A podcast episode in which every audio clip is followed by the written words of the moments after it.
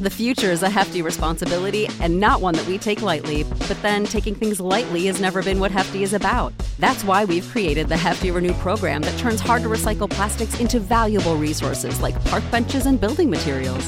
To participate, simply fill up an orange Hefty Renew bag with accepted items, tie it up, and drop it in with your regular recycling. That's it, it's that easy. It's time to rethink recycling with Renew. Particular valued resources may vary by geography. More info available at heftyrenew.com. Have you been searching for a community that gets it? Join me, your host Monique, as we get real about the emotional, physical, mental, and spiritual effects infertility has on its victims. Let's connect and heal together. I am one in eight too. My story in the hope that it could help someone then because you know i think that's powerful i think there is power in sharing and in people feeling like they're not alone yeah mm. yeah tell me about your, your story a little bit yeah well i always feel like mine is a little bit different and maybe a little bit complicated but it might not be mm-hmm. but um so it starts way back so before i had my son we tried for a year and I know a year isn't a long time, but when you've never been through something before, and I was in my 20s, I was in my mid 20s. I didn't really think that that was something that could happen or would happen to me. Mm. Um, I just assumed, like most people, yeah. that, you know, when you want to have a baby, you'll have a baby. And when you make that decision, it will just happen. And then it didn't happen. And I was like, whoa, what's this about? And then it continued not to happen. And I was like, oh my God, freaking out, desperately kind of I think it got to a point where like loads. Of, I mean, Facebook wasn't as big now as it Mm-mm. was now. Mm-mm. I mean, this is like nine or ten years ago, but yeah, because I've been married ten years this year. But and I, so it wasn't as big. But I remember like friends kind of saying, you know, that they were pregnant, and it, I just got to a point where I was like, oh my god, I can't go through this anymore. And anyway, so I kind of gave up on it. Then naturally fell pregnant just out of the blue, and you know, had a healthy baby boy. He's now eight but when he was two, we decided to try for another baby. Mm-hmm. And I thought, well, it took us a year the first time, so it might take a t- you know a while the second time. So I wasn't expecting anything fast to happen. Um, I had a C-section with him, and I wanted that time to kind of heal and recover. So I thought, oh, at the two-year mark, he's two. You know, now's a good time. Um, he got to three and we still weren't pregnant. And I thought, well, maybe that's just okay. Maybe I take, you know, time to get pregnant. Maybe that's just me. and then, you know, it just didn't happen. And I didn't know secondary infertility was a thing. I thought that once you have one, then you're okay. And when I had spoken to doctors before my first pregnancy, my with my son, they were like, "Yeah, you'll be fine now. You'll be fine now. You know, you you've got pregnant once, you'll be fine." So when I wasn't expecting to not conceive again, mm-hmm. and so that I think I went through a real major depression of like, "Oh my god, I wasn't." I didn't. Why am I here again? What what what what is going on? So that was. He is now eight so he was two. So that's like six years ago, and we've been on that journey now for six years. Yeah, and I'm I I've, been up and down and around and about with it. You know, yeah. um, I in that time I changed career completely because I wasn't. I also wasn't happy in my career. You know, done my training, my art therapy training, mm-hmm. and I'm now a counsellor and a part of me was um, a bit like I don't know if I should do infertility counselling, even though that's really why I came to the the work because I knew I could offer something um, to families, to women, to women with children. But something just kept niggling at me, and I've, I've done a lot of my own mindset work and a lot of my own therapy, and I feel in a really positive place in my own life that now I'm like, actually, I feel I can help other people, you know. Um, yeah, yeah. And so that's that's where I am today. But it's been a real long old journey for us, quite yeah, unique. So, are you in the middle? Or, or, are you in the middle, or were in the middle of any treatment cycles recently in the last year? No, okay. no. I've completely uh, gave up on any treatment. So yeah. when I I gave up initially, I was in treatment. Mm, that must have been about three or four years ago now. But because we have unexplained, mm-hmm. and over here in the UK, you you get IVF on our NHS, but not if you've already got a child. Gotcha. So okay, yeah. So there was lots of like, well, do we do it? And we thought about it, and my husband was like, no, no, we don't do that. You know, it's we don't know why. We don't know why it's not happening for us. And he just felt like, and I think he was right for us personally and emotionally. It wouldn't have been right to go down that route. Mm-hmm. Um, mm-hmm. And I'm completely happy with our choice. So I sought other alternatives. I went through acupuncture. Um, I've seen nutritionists. Mm-hmm, I've gone to mm-hmm. reflexologists. Yeah. I've gone to osteopaths. Actually, I think I was searching for an answer. Mm-hmm. Um, but actually, when I st- when I stumbled across doing the mindset work, it was actually finding peace within myself that mm-hmm. has made the most difference. And so, for the past two years, I've had no treatment, uh, and I've just been, you know, focusing on like an inner healing, I guess, and an emotional healing, and um, focusing on what I, you know, my my life that I have and what may come. you know, yeah, I'm yeah, like, you know, anything yeah. can happen, and I'm pretty sure we will go on to have more children. In fact, I'm very sure we will. But I, you know, it's just like kind of surrendering to that and being like, well, when it comes, it comes, and it will be it will be a beautiful thing when it does. You know, that's a that surrender part is uh I think it's a it's a biggest issue for a lot of people. Mm. If treatment, especially here in the US as well. Really? Yeah, mm. absolutely. Mm. And then you know because it, it the the systems and the structure of the of medicine are a little a lot different mm. here right okay in the uk if a woman goes a year without treatment her obgyn directs her straight to or refers her to a reproductive endocrinologist. Right. And sometimes straight away. Straight right. away. And it doesn't matter how old she is, as long as she's had at least 12 months of actively trying with her mm. partner. And if she is a little bit younger, that it may take a little bit more convincing from an OB, like if she's under 30. Right. But if she has a family history um, of fibroids or mm. PCOS or endometriosis or anything like that, they usually will send you right away um, after right. that first year. And then once you get to be like my age, 35, 36 over, they give mm. you six months.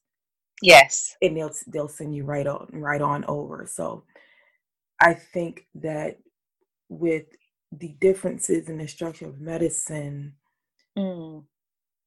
I feel like what's the word I'm looking for? A little rushed. Yes. And there are some major, major medical issues that women are dealing with, like PCOS, endometriosis, mm. you know, um, premature ovarian syndrome and stuff like that. Yeah. Yeah. But it just the whole process just feels like just yes you know like an assembly line type of thing ah yes that was just what i was about to say because we, we have the same thing here mm-hmm. in that you know if it's been a year or you know or if you're over 35 six months and i think if it's with your second child i think it's six months too and they kind of rush you through um, and i felt a bit like being on the conveyor belt it felt really impersonal and really sterile so yeah. all the tests and the yeah. procedures and turning up and the blood work and i just felt like this piece of meat and i was like i can't do this i can't mm-hmm. continue to I, I, want someone to look at me and go are you okay yeah, yeah. and and mean it um, too, you know? i mean it yes and really mean it and in a way i was lucky because i was going through and I say lucky, but I was going through infertility treatment and I was also because I was studying and I had to have therapy as part of my study. Mm-hmm. Um, so I was getting the emotional support in, in therapy, but I kept saying to my therapist, you know, there needs to be there needs to be more like humanness in the medical model because mm-hmm. this mm-hmm. is really such a deep, painful crisis that you know you find yourself in and to just be kind of turn up and be given some drugs or it just felt to me i was like i can't do that and i, I think it's i don't know there's something so deeply personal and deeply painful about it yeah oh, and oh, absolutely yeah sure. and yet you're expected to kind of show up at your appointments and just kind of get on with it and yet yeah. you know even like just going to the appointments going to the hospital i was like i don't want to do this i don't want to i don't yeah. want to continue to do this but i get it you know i get that mm-hmm. Mm-hmm. some women have some real major complications such as pcos and endometriosis and and they need to kind of go through that process but i keep wondering in the back of my mind how can it be more human that's the only word i have yeah. for it but how can you it be more yeah more um more about wellness and well-being how can know, we incorporate that into the medical model you know that's um and you know what's so funny is that a lot of times like you said with uh, with the the, the human part of it and the empathy mm. not showing up in a more powerful way mm. it, and it's like almost robotic you know when yes. you go to so many appointments it becomes like going to work almost essentially yes you just getting up and you going. This is just you know it becomes so normal. It becomes mm. so normal to have 10 plus appointments in, for a doctor. And then people and then people like yourself who have one child already or two children already and they're going through unexplained or secondary infertility the next time. And you got to mm. explain to your child why you're going to the day on doctor so much like yeah. you know and it's just my heart just really goes out and it's it's um yeah. and my original statement i was going to make was about the bedside manner of the of doctors and nurses mm. and such and they don't really have time to no. do so much when you think about it because mm. they the, the, appointments are so scheduled right behind each other you know from client to client from patient to mm. patient and then everybody's on a timeline because it's everything oh, works yeah. around our cycle you know yes yeah around that perfect time Oh, I know so much. I know there's so much, and it's interesting because I feel like that. I it's, it's not doctor's fault. It's not the system's fault really, because like you said, there is a schedule, there is a time, there are appointments, and everything's timed. Um, and so it, it makes it really hard for the individual or you as a person mm-hmm. going through it to really surrender it makes you instead it, it sends you the opposite way and yeah. you kind of go into anxiety because there's pressure like oh you know I've, I've got to go to this appointment i've got to be there at this time and yeah. um, my cycle's this and my ovulation is this window and my fertile window you know there's so much yeah. like you know scheduled that it, mm. your your mind instantly just kind of goes into this anxiety um frantic kind of feeling frantic right? yeah. yeah. and you can't surrender and just kind of go oh what will be will be and I, I like i said i made the choice to kind of walk away from it entirely mm-hmm. but i know not many women you know would or or do um, and it's a very individual thing whatever someone's choice is but it, i think there is something about how can there be and this is the thing that I'm pondering at the moment, mm-hmm. is how can women as individuals gain their empowerment in their treatment? Mm. How can they feel like actually empowering? How can we pause here? Yeah, empowerment yeah. is to me being kind of like being able to say and having the confidence to say to a doctor, "Can I? Can we take a pause and let yeah. me think about this yeah. treatment?" Or let me go and do a little bit of research and see if this is for me. Because even if you feel deep down you'll probably go along with the treatment or mm-hmm. that you will say yes, there's something about taking a pause to let me just breathe and think. yeah. Um, because like you said, once you once you're in that kind of conveyor belt system, it's so fast. You don't have time to think, and you're and you're kind of just the, you know caught up in this whirlwind of tests and stuff and yeah there's something about so that there's that's for me like there's something about mm. having that time even just to pause and say whoa, let me let me process that. Yeah, yeah. Let me you just, you know.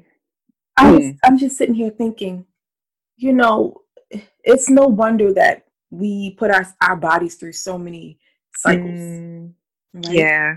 It's not mm-hmm. unusual in the community for women to go through five plus cycles.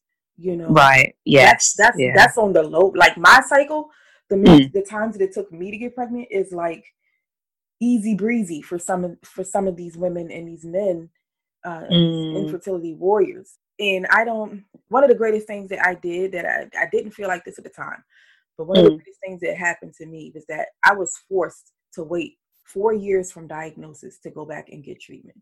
And oh wow, 2012, I got diagnosed with uh, right tubal blockage. Had an right. IUI done. IUI was unsuccessful.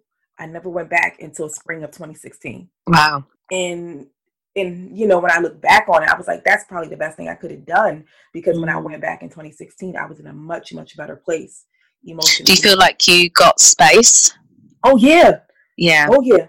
And I had mm. space to get my body right, and I yes space to do all the cleansings, all the mm. exercising, all mm. of the uh, it gave me time in between work to learn more about infertility. Um, wow. I yeah. didn't know a daggone thing about infertility. No. You know what I mean? Yeah. Only thing I knew was that I was taking birth control. Yes. so from, uh, from from the time I graduated high school up until yep. you know, almost I met my husband. You know, so that's yeah. the only form of fertility I knew was that I was yes going to get pregnant before I wanted children. You know what I mean? Yeah. Yeah. So, and and that's a topic for a different day. It's just you know those synthetic hormones and how they affect the woman's body too. And that is, yeah, yeah. That's a whole other topic. That's but, a whole other topic. Yeah. yes, but I definitely feel like that four year period was like the best thing for me, and it was the best thing for my husband. Too. I don't think that we do that enough.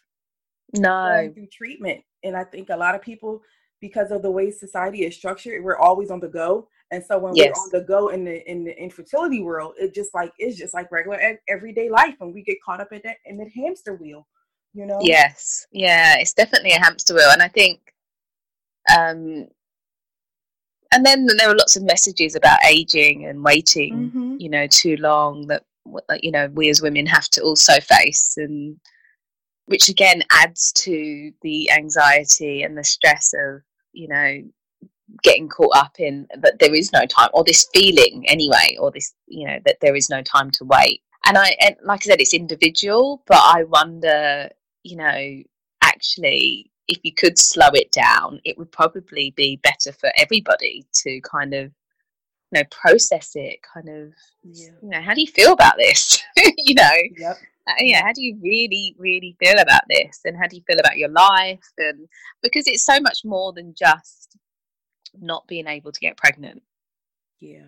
And i think that's the bit that people miss. I think that's what people think it's about but actually i think anyone who's going through it will will say it's, it's more than that you know i'm mm. i'm you know that's not what's keeping me up at night and crying and yeah. you know it's it's just this loss of the life that i thought i was going to have and yeah. i'm really worried that i'm not going to be able to be a mother like i thought i would be yeah and what does that mean yeah you know? yeah and then you get that question too in your mind like yeah and then i, I started asking myself well i did not myself at the time but like just doing the work of the podcast and talking to people from different parts of the world and, and getting a lot of different per- perspectives, I started asking, like, well, why don't we begin the journey with a plan for how long mm. we will stay in it?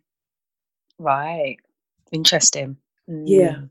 How, uh, why we need to start having plans. And I call it the, I just started saying, like, well, why don't, why didn't we start with not a backup plan, but why didn't we start with, well, what if it doesn't work plan what if, you know and people hate to to ask that mm. question because it has a negative connotation behind yes. it Yes and it and it kind of feels negative a little bit but mm. i think the libra in me can't help but think about well let's look at all three sides of the story the truth your perspective and what if it didn't what if it doesn't work and i just started thinking about that you know, recently mm-hmm. just having more conversations with various people and having conversations with men too. And mm. I think men think that way more than we do. Yes, which is difficult for us, isn't it? Because yeah. I know with my partner, I felt like he could. We both have a want for another child, but in a very different way. Yeah. And I think he is more a well, certainly in the beginning when I was really quite down, depressed about it, I felt like he was more able to be more pragmatic about it and more mm-hmm. like, okay, well, if this doesn't work, we'll just move on. Mm-hmm. Mm-hmm. And I was like, but I can't move on. Right, I, right. I, am I'm, I'm, I'm here and I, I want the baby. But, and then yeah. that was a real jar for me. But at the same time, I was like, I want to be like that. I want to be able to kind of let it go. But mm-hmm. I think you're right. I think if if I had a plan of, well, okay, if that doesn't work, then then what? It, mm-hmm. it could have been very different. And I think before I had my son, I kind of did that. I remember getting to a point where it wasn't happening and then thinking, oh, you know, actually, I can't do this anymore. I can't sit here and cry about this anymore.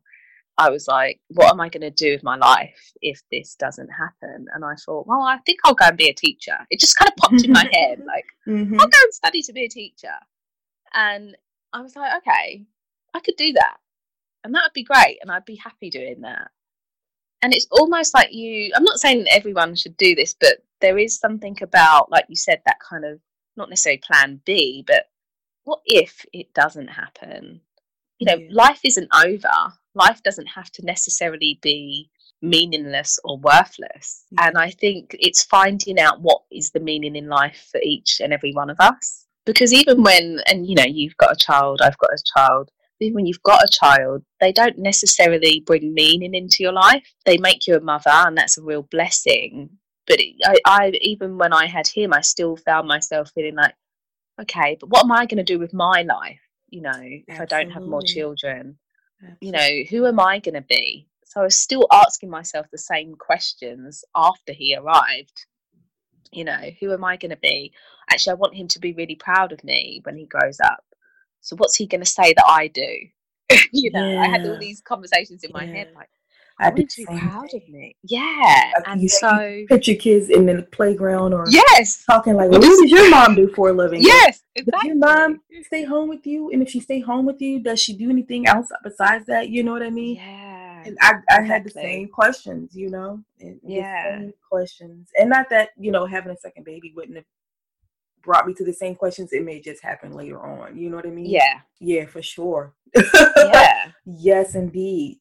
So, what yes. was your real inspiration behind going into fertility counseling as a niche? I just couldn't ignore it in the end. I mean, when I first came to the work, I thought, oh, I'll, I'll probably work with mothers, which I did do. I worked in a um, a postnatal and perinatal service, mm. and I found that actually really quite difficult because the women were battling all kinds of things, you know, socio-economic things. Okay. It was beyond just being a mother and it felt quite like oh the you know it felt quite complicated for me and i was like as much as i enjoyed working with the women there was also a frustration because mm. i felt like actually there was an unhappiness in their lives in general okay um and so I think I just kept going back to actually infertility and how, and this might sound strange, but I felt like with infertility, there's an opportunity. Mm-hmm. There's an opportunity to teach a woman or be with a woman, guide her into understanding who she really is. Okay. And on a really deep emotional level, and to help her understand that actually when you have a child that those things can persist the anxiety and that can persist unless mm-hmm. you change yourself unless you work on yourself. And yeah you can work on yourself after you have a child i did. But part of me was like well i wish i'd worked on myself before i had him. Yeah. And and my experience might have been very different. So for me i was it just kept coming into my head that actually there's an opportunity here to help her realize how important she is as a woman, but you know, not just as a mother, but as a woman, and how she can make such a difference in her future family's life just by being more emotionally healthy in herself mm. and you impact your ch- your future children you raise emotionally healthy children i was like wow the ripple effects is is crazy because mm. You know it, you impact the lives that your your children lead but that's also impacts their children and it just mm-hmm. goes down the generations you know that that we can have a huge emotional shift just by changing or helping a woman going through infertility to realize there is an opportunity for deep emotional understanding mm-hmm. that can mm-hmm. affect her children and her children's children. Yeah. And that's the other thing too is when you go through infertility and then you get pregnant, yes. have that healthy pregnancy or maybe yes. pregnancy is, is was like mine and was is premature. I had a premature birth. Right. But either way yes. you get there you have the baby you bring yeah. the home right? Yeah.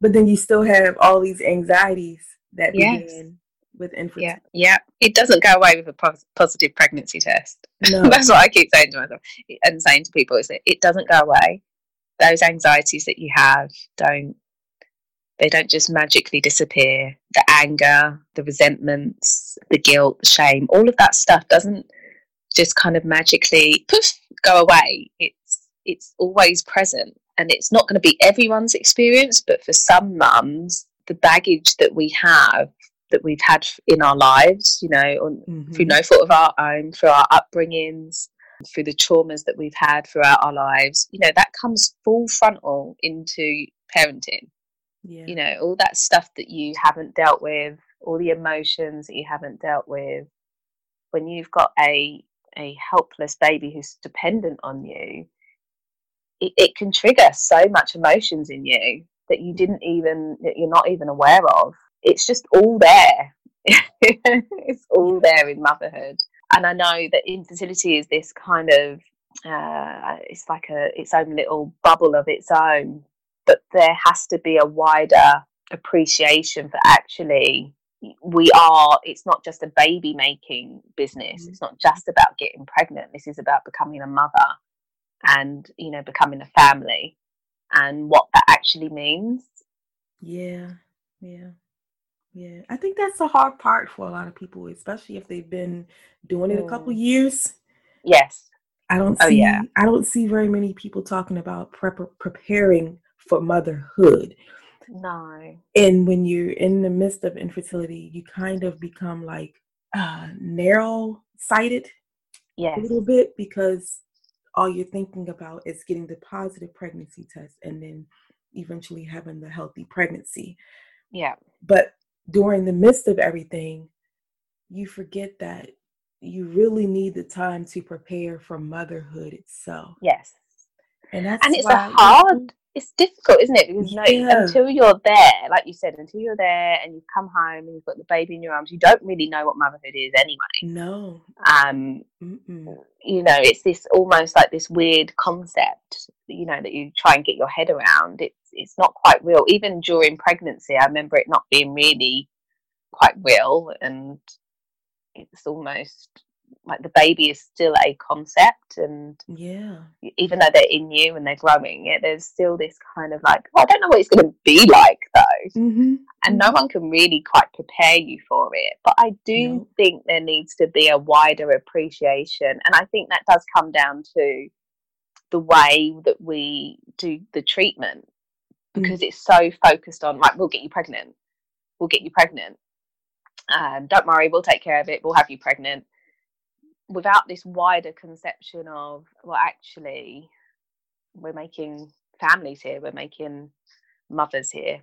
Yeah this uh, whole unit together you know? yes. And i think if i i really believe and somebody's going to do it because we're talking about it i really believe mm. that res should make it mandatory for counseling or life coaching in the infertility yes. niche mm. to go through treatment and in between because think about all the women who are miscarrying oh my gosh yes and of mm. course like you know most doctors would say wait three months you know wait two months before you try again for another cycle Mm. And um, I think you should wait longer than that.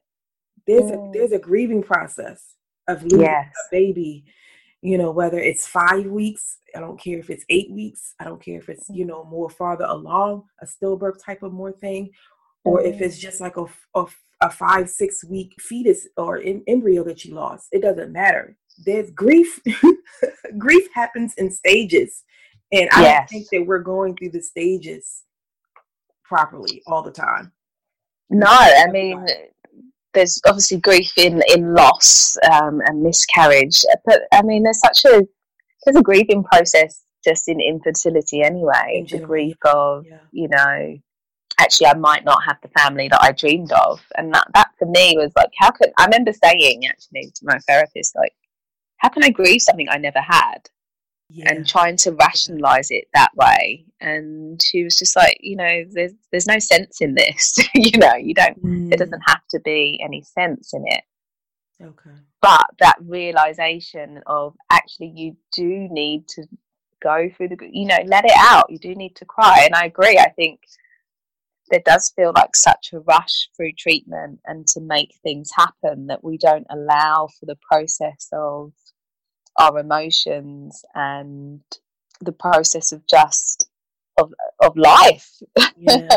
I can only imagine the what's the word I'm looking for? I can only imagine that you probably never thought 10 years ago your uh-huh. life's work and legacy would be counseling people, you know, emotionally through fertility and infertility.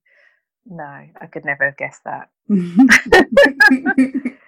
it's not 10 years ago, no, definitely couldn't have guessed that at all. And I didn't even, you know, going back just 10 or 15 years ago, you know, I'm, thir- I'm 36 now, but, you know, in my mid 20s, I, I didn't even really know what infertility was. I kind of knew, but I mm. hadn't, I didn't really have a clue. Um, and so, no, I couldn't have imagined being here.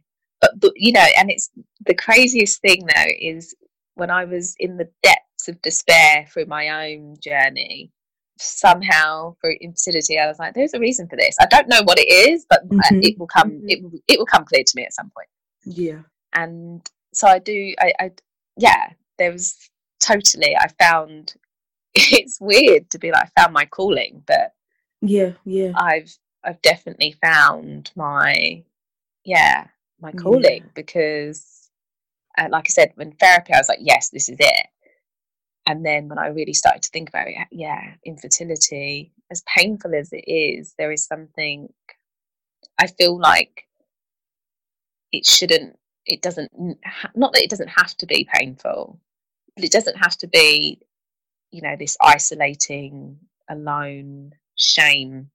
You know, I do think that we can talk about it and share our experiences of it and just make it not so lonely. Taboo. Yeah. Yeah, yeah. taboo. Yeah. yeah. There's nothing there's nothing taboo about it. No. I think I think it is incredibly misunderstood. There's definitely nothing taboo and I think what keeps it taboo is nobody talking about it. Yeah. And and talking about it publicly. Yeah. And I always say that celebrities their stories are great Yes. But their stories and their stories resonate with, you know, millions of people when they come about it come out about it. And just recently, um, a singer here in the US, I don't know if you ever heard of her name. Her name is K Michelle. She has come out about her uh, infertility struggles and mm. going through it, you know, in the midst of this COVID 19 crisis. Right. Um, she had posted a picture of all of her meds on the table. And she was like, I don't know how you guys are going through this and how I'm going to get through this in the midst of this crisis, you know? And um, mm.